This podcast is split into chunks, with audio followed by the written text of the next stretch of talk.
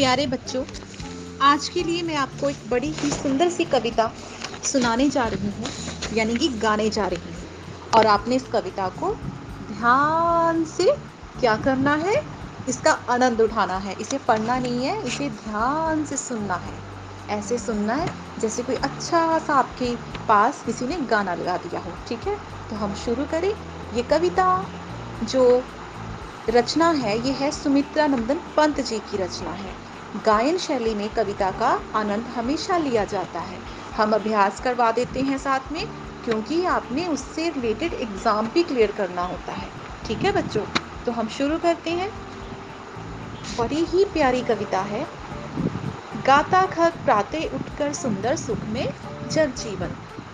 खग यानी पक्षी। गाता खग संध्या तट पर, मंगल मधुमेह जगजीवन कहती अपलक तारावली अपनी आँखों का अनुभव, अब लोग आँख आँसू की भर आंती आँखें नीरव। हसमुख प्रसून से खिलाते पल भर है जो हंस पाओ अपने उर की सौरभ से जग का आँगन भर जाओ। उठ उठ, लहरें कहती है, हम कूल विलोक न पाए, पर इस उमंग में बह बह नित आगे बढ़ती जाए। कब कब हिलोर रह जाती, मिलता नहीं किनारा बुद्ध बुद्ध विलीन हो के चुपके से पा जाता। आशे सारा, बड़ी ही सुंदर कविता है। समय की कमी होने से मैं जल्दी गा रही हूँ, क्योंकि मुझे अभ्यास भी साथ में करवाना है। जब आप लोग सारे अपने कामों से निवृत्त हो जाओगे, यानी कि आप फ्री हो जाओगे तो उसके पश्चात आपने इसका गायन शैली में बार बार गा कर देखना है, आपको अच्छा लगेगा। अब मैं थोड़ा सा इसकी सप्रसंग व्याख्या करवा दूँ, क्योंकि आपने इसे अच्छे से आ, इसके प्रश्न उत्तर भी आपको पेपर में आ सकते हैं ना बेटा इसलिए। अच्छा जी सबसे पहले ये कविता जब हम प्रसंग लिखते हैं तो कैसे लिखते हैं मैंने आपको सिखाया हुआ है। प्रस्तुत पद्यांश या कविता हमारी हिंदी की पाठ्य पुस्तक में से सुमित्रा नंदन पंत जी द्वारा रचित कविता गाता खग में से ली गई है। इसमें कवि पक्षियों के माध्यम से मानव के सुखद, सुंदर और मंगलमय जीवन की कामना कर रहा है। ठीक है बेटी? अब देखो। पक्षी क्या गाता है सुबह उठकर? वो कहता है, पूरा संसार सुख से भरा हुआ है। और शाम को क्या गाता है? कि संसार मंगल है, मधुमेह है और पूरे संसार का जो जीवन है, वो मंगलता से भरा हुआ है। अपलक तारावली, अपलक जो पलक न झपकाए। एक टक। तारों की पंक्तियाँ अपनी आँखों का अनुभव बता रही है। अब ये क्या बता रही है? कि उन्हें देख के ऐसा पता चलता है कि मान लो हमारा संपूर्ण जीवन करुणा और दुख से भरा है। लगता है कि वो किसी के दुख को देख के, उनकी जो आँखें हैं आँखें हैं ना, उनमें से आँसू निकलते हैं। और ये आँसू क्या है? ये करुणा के आँसू हैं, जो कि ओस के रूप में धरती पे गिर रहे हैं। अब ये परसून क्या सिखलाते हैं? परसून यानी कि फूल। हसमुख परसून सिखलाते पल भर है जो हंस पाओ। हमारे पास सिर्फ़ एक क्षण है, अगर हम हंस पाए। अपने उड़ के सौरभ से, अपने हृदय के सौरभ से। जग का आँगन भर जाओ। ठीक है बेटा? आगे देखो।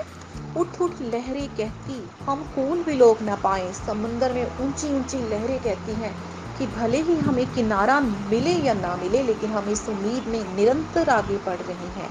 कम कम हिलोर रह जाती, मिलता नहीं किनारा। लहरें कहती हैं कि हम इतनी बड़ी बड़ी हैं। कंप कंप के हिलोर हिलोर के रह जाती हैं। हमें किनारा नहीं मिलता, लेकिन छोटा सा बुलबुला विलीन होके पानी में अपना आशय पा जाता है। यानी कि कवि इस माध्यम से जीवन में शांत अनुभव को, शांति के महत्व को, समर्पण के महत्व को, परमात्मा के प्रति। ये कविता एक तो हमें प्रकृति के साथ जोड़ रही है, एक इसमें रहस्यवाद है। रहस्यवाद जो चीज़ें हमने समझनी है, हमारा दिमाग नहीं समझ सकता, लेकिन वो है। और प्लस साथ में परमात्मा के प्रति भी, कि हम कैसे ईश्वर में विलीन हो सकते हैं अपने अहम को मिटाकर। ठीक है बेटा? तो ये थी हमारी कविता। इसके थोड़े से प्रश्न है जो कि मैं बोलने जा रही हूँ। पक्षी प्राते उठकर क्या गाता है? वो संसार के सुख और समृद्धि के जीवन के गीत गाता है। तारों की पंक्तियों का अनुभव क्या है? उन्हें लगता है सारा जीवन करुणा से भरा हुआ है।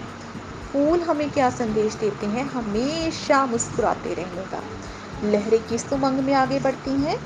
कि उन्हें कभी तो उनकी मंजिल मिल जाएगी। बुलबुला विलीन होकर क्या पा जाता है? वो अपने जीवन का अंतिम लक्ष्य प्राप्त कर लेता है। तो बेटा, ये है आपकी कविता। इसमें थोड़े से भाववाचक शब्द भी हैं। भाव, जिसमें भावना संज्ञा बनानी होती है हमें। कैसे नाम भी हो, लेकिन उसमें भावना हो, जैसे सुंदर शब्द है। तो इसका क्या बनेगा? सुंदरता। उसमें कौन सी भावना आ गई? सुंदरता की। अपने में अपनापन, हंसना, हँसी, नीरव, नीरवता। साथ ही आपके थोड़े से प्रायवाची है, जिन्हें आपने खुद अच्छे से देखना है। जैसे कि खग हो गया। खग को हम क्या क्या कह सकते हैं? पक्षी कह सकते हैं नक्षर कह सकते हैं, प्रसून हो गया। प्रसून को हम कुसुम कह सकते हैं, सुमन कह सकते हैं, पुष्प कह लो, फूल कह लो। उर को हम छाती भी कहते हैं, हृदय भी कहते हैं, चित्त भी कह देते हैं। किनारे को तट, तीर फूल ठीक है बेटा? तो ये थी आपकी छोटी सी कविता। अब आपने अच्छे से इस कविता को पहले लिखना है, उसके बाद गायन शैली में इसका अभ्यास करना है, साथ ही जब आप अच्छे से गायन शैली में अभ्यास करोगे और एक बार इस ऑडियो को सुन लोगे तो आपको कुछ भी याद नहीं करना पड़ेगा। ओके बेटे हैव ए नाइस डे